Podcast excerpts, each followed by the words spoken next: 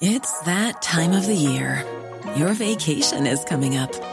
You can already hear the beach waves, feel the warm breeze, relax, and think about work. You really, really want it all to work out while you're away. Monday.com gives you and the team that peace of mind. When all work is on one platform and everyone's in sync, things just flow wherever you are. Tap the banner to go to Monday.com.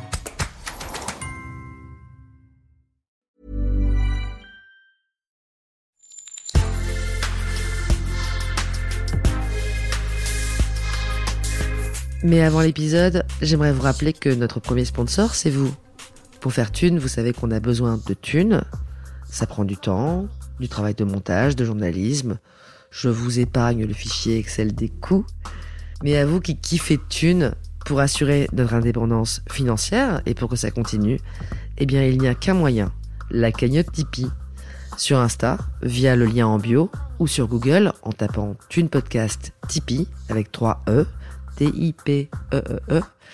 Vous êtes déjà nombreuses, nombreux, mais on espère que vous le serez encore plus. Pour que Thune continue, je compte sur vous.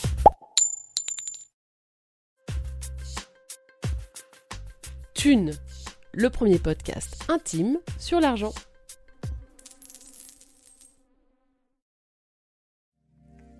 c'est tellement bon.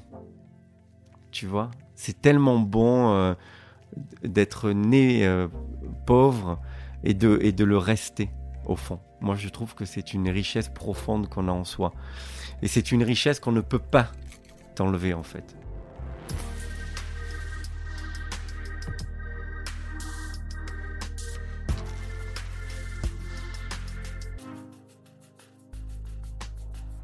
Je dois confesser une petite passion pour les récits des transclasses, aussi appelés transfuges, ces gens qui ont vécu un changement de milieu social. Christophe Juville en est un, et lui, il a pris l'ascenseur. Quand on est né pauvre, quelle part de revanche porte-t-on en soi? À quel moment peut-on se détendre? L'argent a-t-il d'ailleurs la même odeur, la même saveur? Reste-t-on toujours un ancien pauvre ou est-on condamné à être un nouveau riche? Bonne écoute. Bonjour Christophe. Bonjour Laurence. Merci d'avoir accepté de témoigner au podcast Thune. Christophe, tu as 44 ans, tu vis entre Paris et Marseille, tu travailles dans le secteur de la restauration. Absolument. Tu as monté une chaîne de restaurants. Oui. Et tu es venu nous parler d'argent et de ton rapport intime à l'argent.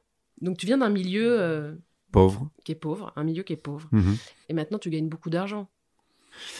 Euh, moi, je ne considère pas gagner beaucoup d'argent. Je considère que, hum, que je gagne euh, correctement ma vie. Alors on va en parler un petit peu plus tard. Déjà, je voudrais que tu me parles de l'avant. Où est-ce que tu es né? Où est-ce que tu as grandi? Ce que faisaient tes parents? Est-ce que vous parliez d'argent à la maison? On parlait euh, d'argent à la maison car euh, j'ai hum, le sentiment que les gens qui sont dans le besoin parlent d'argent plus que ceux qui ne le sont pas. En tout cas, c'était vrai chez moi. Donc oui, on parlait d'argent car mes parents en avaient peu, forcément. Je suis né dans une cité euh, à Marseille qui s'appelle euh, Félix Piat. C'est pas tout à fait dans la cité, mais bref, c'est à quelques mètres. Euh, mes parents, ils sont toujours d'ailleurs. Étonnamment, ils ne, ils ne veulent pas bouger. Je sais pas, ils se sentent bien. Ça fait, je crois que ça fait un peu plus de 40 ans qu'ils sont là-bas.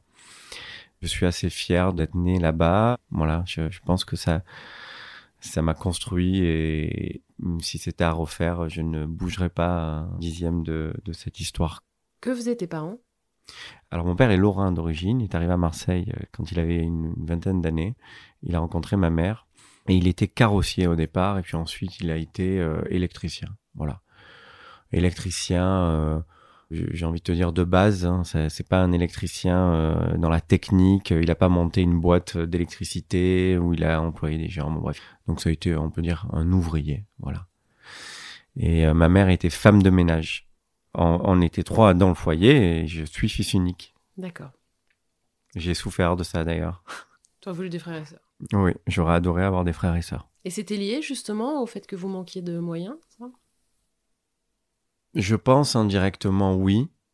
Fondamentalement, euh, ma mère me dit souvent que non, mais euh, je pense que ça devait l'être un petit peu. Ouais.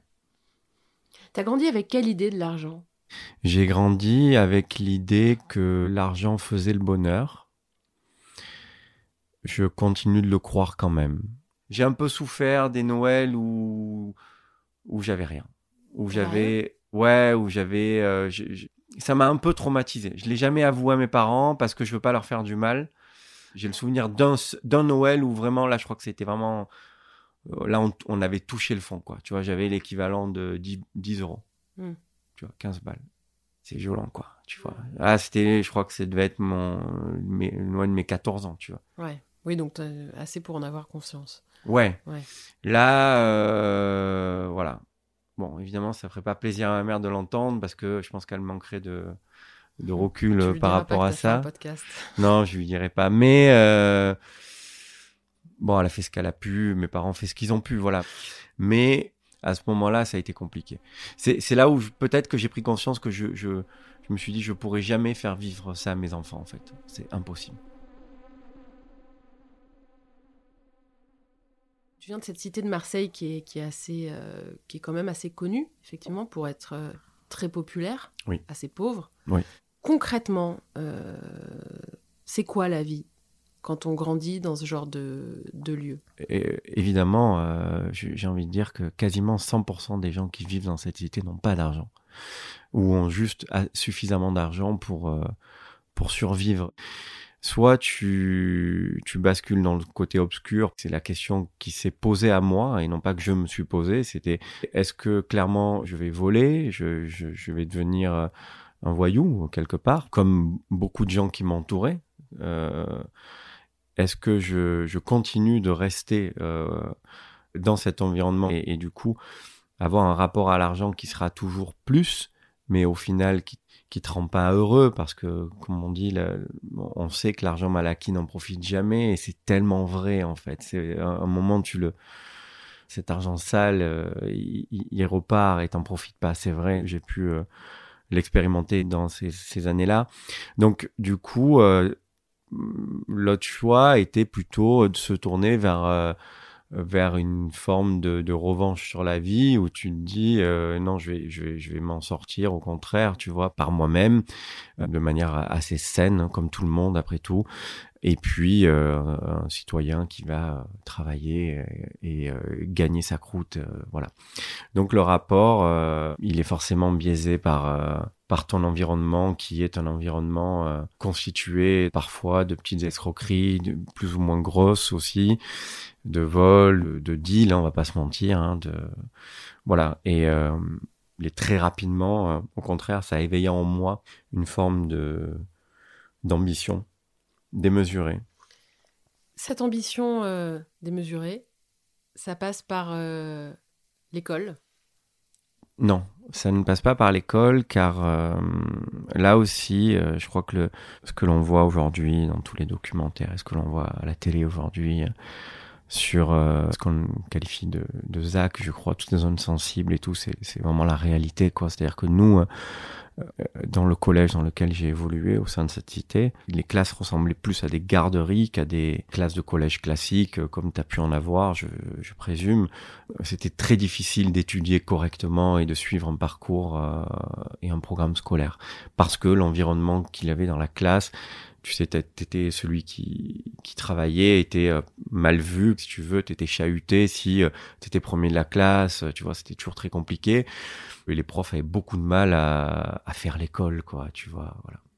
Moi, j'étais euh, à l'âge de 14 ans, à l'âge de 15 ans, en échec scolaire total. C'est assez euh, dévalorisant et dégradant, tu vois, l'image de soi que ça renvoie. Tu vois, tu te dis, mais en fait, en fait, je suis un bon à rien, quoi. C'est pas possible, putain.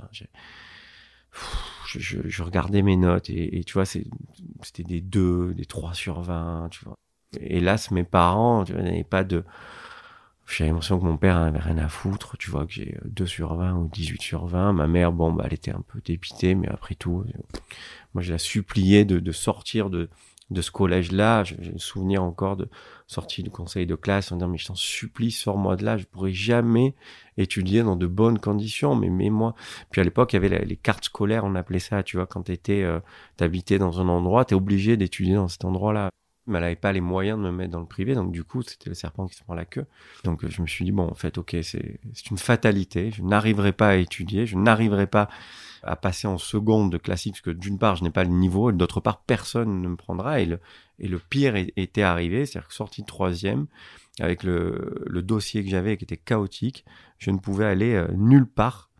Euh, j'avais euh, déposé des dossiers pour aller dans des CAP, BEP, carrossier, électricien, et fort heureusement pour moi, je n'ai pas été pris dans ces lycées professionnels. Mais même dans ces lycées-là, on me refusait l'accès, tu vois, parce que j'arrivais de ce collège-là qui était un ghetto, tu. Et puis, euh, heureusement, je me suis tourné vers la cuisine. J'ai été intrigué par un, un, de nos voisins qui travaillait dans un labo de cuisine. Et puis, euh, je le voyais tout le temps bosser. Euh, et j'ai voulu faire un stage de deux jours chez lui. Et euh, j'ai vachement accroché avec avec la cuisine. Et là, j'ai, je me suis dit, euh, en fait, j'arrive de, passe-moi l'expression, de la merde, quoi, tu vois, de, de ce ghetto-là, mais je vais pas, euh, je vais pas bosser dans des restaurants moyens de gamme. Moi aussi, j'ai droit au bonheur et je veux, je veux les hôtels 4 étoiles, euh, je veux les restaurants étoilés, je, je veux le, le, le, très haut, quoi, tu vois, tout ce qu'il y a de plus haut, l'extrême. Et puis, euh, j'ai commencé en tant qu'apprenti cuisinier dans ces restaurants-là. Ce qui m'a donné accès à l'école hôtelière de, de Bonneveine à Marseille en tant qu'apprenti. Et j'ai passé euh, cinq diplômes en apprentissage. Et là, on pouvait pas me refuser l'accès parce que j'avais un contrat de travail, donc c'était la loi. ils étaient obligés de me prendre. Et au final, ça s'est très bien passé qu'aujourd'hui, je continue euh, de, suivre l'école hôtelière en tant qu'intervenant et, et, euh, j'ai un attachement particulier à, à, cette école qui m'a qui m'a du coup ouvert ses portes malgré eux, mais au final aujourd'hui, euh, ils sont assez fiers de moi et c'est marrant, voilà. Donc j'ai monté il y a 15 ans Spock, qui est une chaîne de restaurants, on va dire. On a presque quasiment 40 restaurants aujourd'hui. Euh, en franchise et en succursale, mais globalement et en majorité en, en, franchise. Moi, je considère que je gagne très bien ma vie parce que ce que je gagne me suffit en fait. Et tu vas me demander combien je gagne, je présume. Voilà. Donc euh, en, fait, je peux, je, je, gagne par an depuis quelque temps entre 50 et 60 000 euros, donc ce qui représente globalement euh, 5 000 euros par mois, quoi je tire un salaire de ma société principale qui me convient, mais euh, je pourrais euh, en avoir plus en fait. Sauf que je fais le choix d'avoir euh, une, forme de, coussin de sécurité qui me rassure et, de laisser de laisser suffisamment de d'argent dans cette société pour qu'elle puisse traverser d'éventuelles tempêtes comme on est en train de, de, connaître actuellement, mais surtout prévenir, tu vois, toujours dans ce mais c'est certainement dû justement à mes à mes racines et à, ce rapport à l'argent euh, comme j'en ai manqué. Euh, si tu veux mon avis et mon point de vue, et je ne gagne pas suffisamment par rapport à mon niveau de risque et par rapport à mon niveau de responsabilité.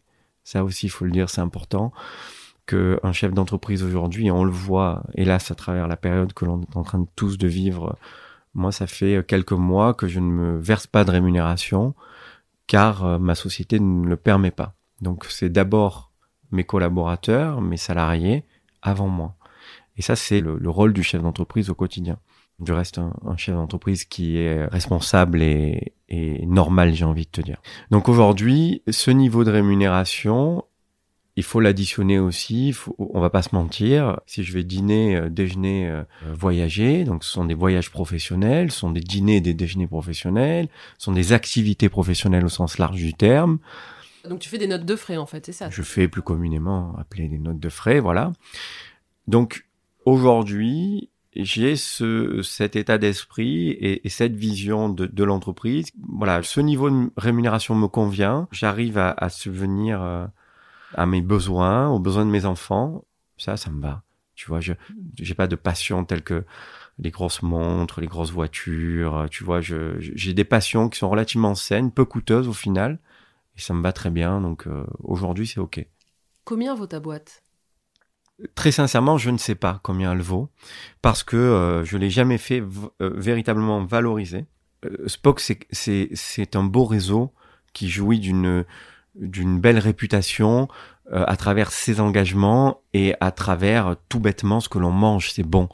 L'esthétique est belle, les lieux sont beaux, les matériaux sont beaux et il y a un souci du détail dans tout. Et ça, le client et les potentiels investisseurs qui viennent taper à ma porte et me draguer régulièrement euh, l'ont vu.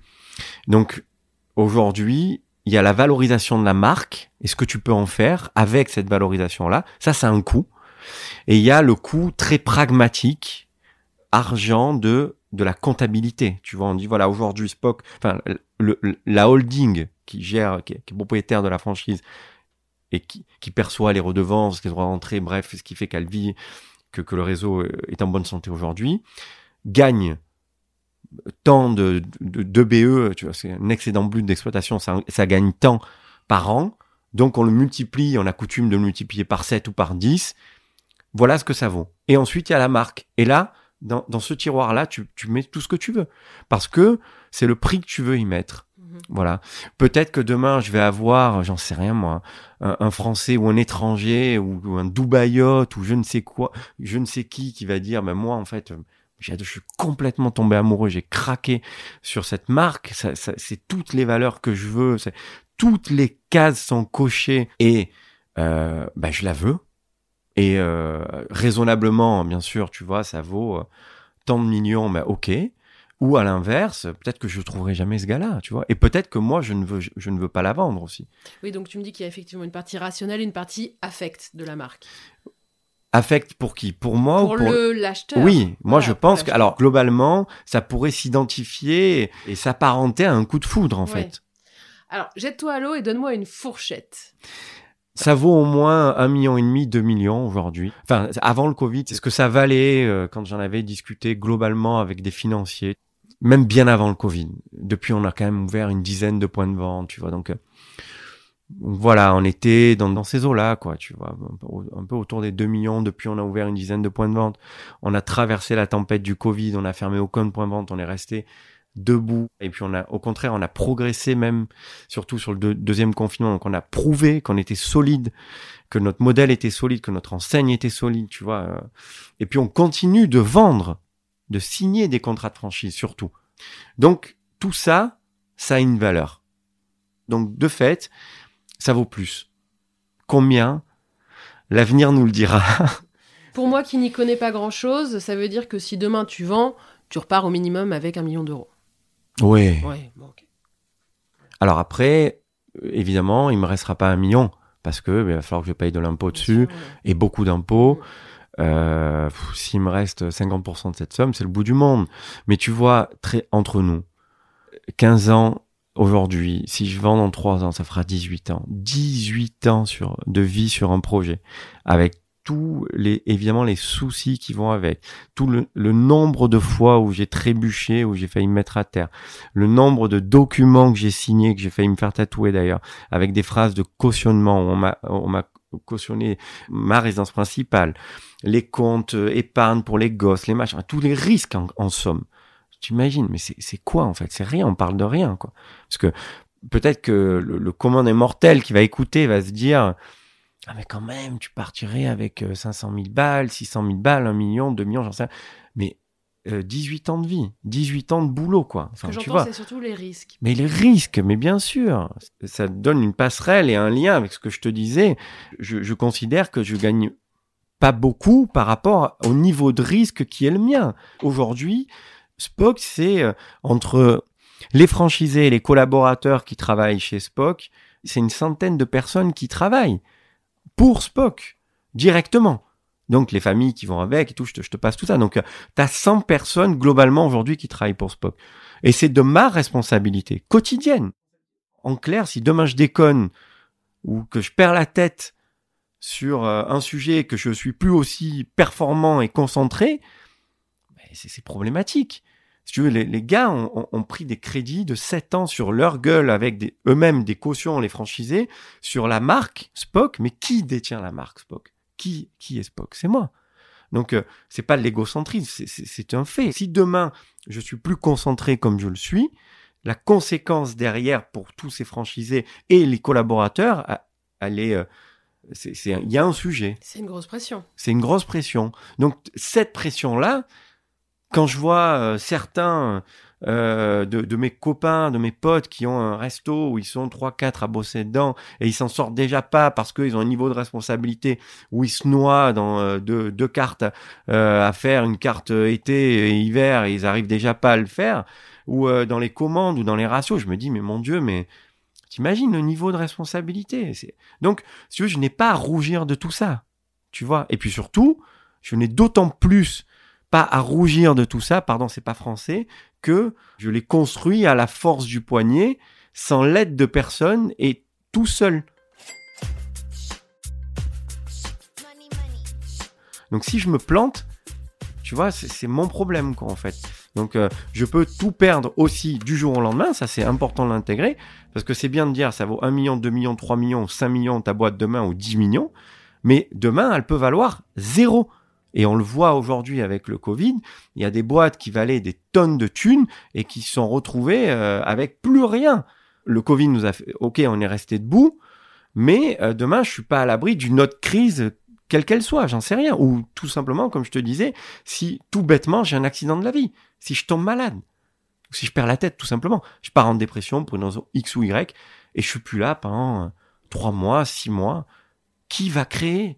Là aujourd'hui, ok, j'ai un staff, ils sont là, ils sont super.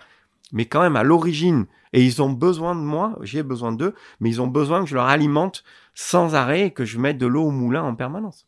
Là, toi, tu me dis que ton rapport à l'argent, tu le trouves plutôt sain. Complètement sain. Complètement sain. Ah oui. Aucune folie. Aucune folie. Des vacances? Oui, des vacances, rythmées par, euh, par mes passions, qui sont entre autres la photo et le voyage. Mais euh, ces voyages-là, pour donner un exemple, un de mes derniers voyages était le Japon, et que je vois des copains partir à Tokyo dans des hôtels euh, au sommet des tours avec des chambres de dingue. Euh, bien sûr que c'est cool, ça me plaît. En revanche, moi, mon voyage à Tokyo, il est différent. Je vais dans des hôtels capsules parce que j'adore le concept de dormir dans des hôtels capsules à 30 balles la nuit, ça me va très bien. Hôtel capsule, c'est juste un lit, c'est ça? C'est juste un lit. Ouais. ouais c'est euh, certains vont, vont l'identifier à un cercueil puisque tu rentres dans une capsule en fait. Ouais, j'adore ça. Et ça coûte 35 euros la nuit. Mais en fait, c'est comme ça, c'est leur culture. Donc, tu voyages, tu vas t'imprégner de la culture du Japon. Et je m'en fous d'aller, euh, encore une fois, dans un hôtel bling euh, avec des, des transats. J'ai rien à foutre, quoi. Tu vois, moi, je veux le truc très simple, quoi. Voilà. Pas de dépenses euh, irraisonnées, pas de montre, pas de grosses bagnoles, pas de belles chaussures. Non. Alors oui, j'aime la mode, mais mesurément. Je ne rentre pas chez Saint Laurent euh, chez Vuitton, claquer 3000 boules et ressortir. C'est pas mon genre. Comment est-ce que tu t'es approprié ta nouvelle vie, peut-être tes nouvelles préfréquentations? Est-ce que c'est pas toujours évident, je veux dire, de te positionner, de comprendre la place que tu as dans le monde? J'ai une force de caractère due certainement à mes racines et à mon enfance et mon passé qui font que j'ai confiance en moi. Euh, j'aurais pas pu faire tout ce que j'ai fait si j'avais un manque de confiance en moi. Déjà, ça c'est la première chose. Ensuite, je n'ai jamais eu de complexe par rapport à la culture. Parce que je m'y suis intéressé sur le tard, mais je m'y suis intéressé. Et surtout, lorsque j'ai euh, commencé à côtoyer des, euh, des personnes qui n'étaient pas issues de mon milieu social, euh, je me suis rendu compte qu'ils n'étaient pas plus cultivés que moi, déjà, malgré le fait euh, qu'ils vivaient, eux, dans un environnement qui leur permettait de s'ouvrir à la culture, eh bien, ils ne le faisaient pas.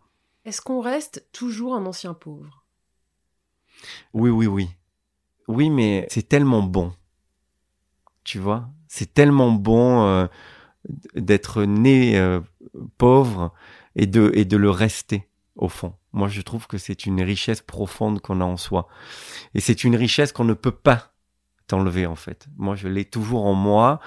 Et c'est, ah, marrant parce que avant-hier, j'étais dans un hôtel euh, dans le 16e à Paris, très chic, un des rares qui est resté ouvert, tu.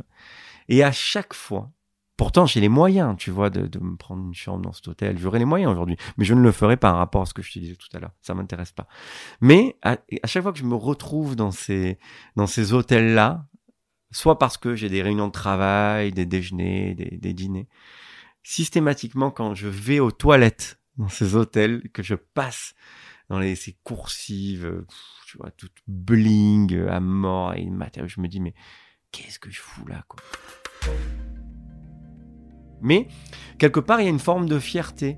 Mais en revanche, ce que je ne perds pas de vue, et je suis intimement convaincu que les gens qui sont là ne valent pas mieux que moi. Tu vois, et ça, c'est important. Est-ce que, quelquefois, tu t'es senti mal à l'aise avec des gens qui viennent d'un milieu riche? Jamais. Jamais, parce que parfois, je ne veux pas faire une généralité, mais ces gens-là sont blindés de névrose souvent liés à l'argent, avec des secrets de famille qui les pèsent, avec des héritages, avec des, des conflits.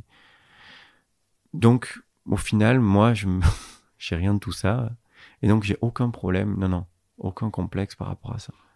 Au niveau de tes amis, est-ce que tu as gardé tes amis de jeunesse? Euh, Alors j'imagine que tu as rencontré des nouveaux amis. Euh, mais c'est quoi ton rapport à l'amitié maintenant?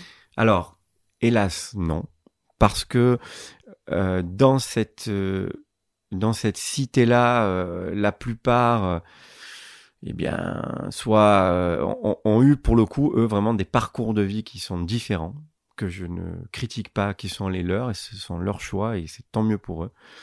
Euh, mais bon, bah, je les vois plus, il y a l'éloignement, et puis bah, on n'a pas les mêmes centres d'intérêt, et tu vois, on parlait de culture tout à l'heure, moi, je c'est pas euh, mes moyens qui m'ont permis de m'élever sur la culture, c'est ma curiosité. Donc, ces personnes-là qui m'entouraient jusqu'à l'âge de 15 ans sont des, des, des, des, personnes qui, qui ont des parcours de vie, comme je te dis, différents. Donc non, je les vois plus. Parfois, certains sont en prison, certains sont plus là, certains, bon, voilà. Donc, je les vois plus. Par rapport à tes parents, comment ça se passe? Ils sont fiers de toi? Oui. Ma mère a l'impression que son fils est une rockstar, tu vois. Et ton père? Mon père, il est fier de moi. Mon père, il est beaucoup plus pudique. Il est, euh, tu vois, un rapport euh, très à l'ancienne. Ou... Euh, il est fier de moi, mais bon, voilà, quoi. Tu vois, c'est comme, bon, voilà. Est-ce que tu leur fais des cadeaux?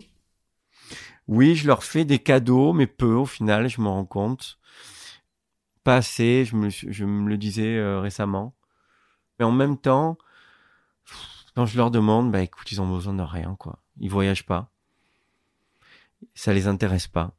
Donc ils, ils, manquent vraiment de, de, de curiosité, hein. Tu vois, euh, mon père, il, il, se plante devant sa télé euh, toute la journée, il change de chaîne de télé, il est content.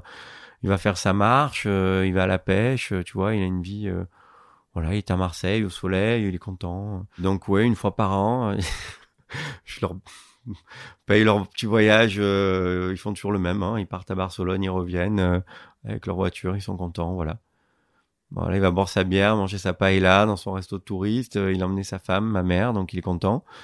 ma mère, elle fait ses trois boutiques, elle mange sa glace. et ils reviennent trois jours après, un, 15 août, normal. Donc je leur dis, vous avez 60 ans, 65 ans, vous 15 août, c'est blindé de monde, vous allez là-bas comme tout le monde, vous adorez ça, quoi. Mais ouais, ils adorent ça. Ils vont se jeter dans le monde, euh, voilà. Alors qu'ils pourraient partir d'autres périodes, quoi, tu vois, mais ça les intéresse pas. Si tu devais te donner une note de générosité sur une échelle de 0 à 10 Je dirais 8. Ah oui C'est trop C'est beaucoup. Pardon. Je sais pas. Je sais pas. je sais pas. Ce que je ne donne pas assez, hélas, je le regrette parfois, c'est du temps. Donc euh, je manque de générosité vis-à-vis du temps que je donne euh, auprès de mes proches peut-être. Ça c'est vrai. Donc du coup ça dégrade ma note. Euh, en revanche, au niveau de l'argent, peut-être que 8 c'est abusé, je te l'accorde. Je dirais 7 alors. Maintenant que tu me dis ça, tu me le fais remarquer, je dirais 7. Ouais, je, pense. Mais au moins au-dessus de la moyenne quand même, parce que parce que mes enfants manquent de rien, euh, dans mon couple également, mes parents également, tu vois, je, je laisse euh, une carte bleue à ma mère euh, et elle fait ce qu'elle en veut parce que je sais aussi qu'elle est très raisonnable. Donc tu me parlais des impôts. que le jour où tu vendrais ta société, tu allais payer beaucoup d'impôts. c'est quoi ta position par rapport aux impôts? Moi, je pense qu'il faut en payer. Des impôts, c'est bien. J'ai pas de problème avec le fait d'en payer. En tout cas, ce que je peux également te dire, c'est que je ne, je cherche le mot, je ne m'expatrierai jamais pour fuir les impôts en France. Ça, c'est une, c'est une valeur fondamentale que j'ai ancrée en moi. Donc, euh, ça là-dessus, il n'y a pas de sujet. Je continuerai de payer mes impôts. Je ne suis pas du genre à trouver euh, des failles dans le système pour en payer moins. Quand mon expert comptable me dit, ben voilà, Christophe, il faut payer tant d'impôts, ok, dont acte. Par contre, je suis euh, ronchon, euh, je râle. Euh, parfois, oui, quand j'en paye beaucoup et je me dis bon bah c'est injuste quand je vois que certains arrivent à le détourner, quand je vois que qu'il est mal utilisé, quand je vois qu'il est voilà. T'habites dans quel quartier à Marseille? J'habite dans le 7e arrondissement. C'est un, un, rêve de gosse que j'avais de vivre sur la corniche à Marseille, sur la mer. J'habite sur l'eau. Euh, parce que j'avais pas les moyens de le faire. Et quand j'étais gosse, il y a une plage à Marseille qui s'appelle Les Prophètes, très belle plage. Ma mère avait une, une amie qui était juste au-dessus des Prophètes avec une vue donc qui était dingue. Et je, je, je, me, je me, disais là, mais j'aimerais tellement vivre ici. Évidemment, j'avais conscience que on n'avait pas les moyens de vivre là, et je m'étais dit euh, cliché, tu vois, mais un jour j'y vivrai, j'y vis aujourd'hui. Je vis à 50 mètres de, cette maison là, et j'ai exactement la même vue que, que cette dame avait tous les jours. Voilà.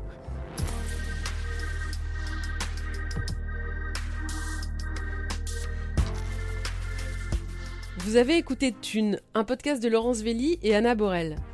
Cet entretien a été mené par Laurence Velli, la post-production est réalisée par Sidney Clazen et la musique est signée Emma Bitson. Si vous trouvez que votre rapport à l'argent est singulier, ou si vous avez traversé une histoire forte liée à l'argent, n'hésitez pas à nous contacter via les réseaux sociaux. À très vite.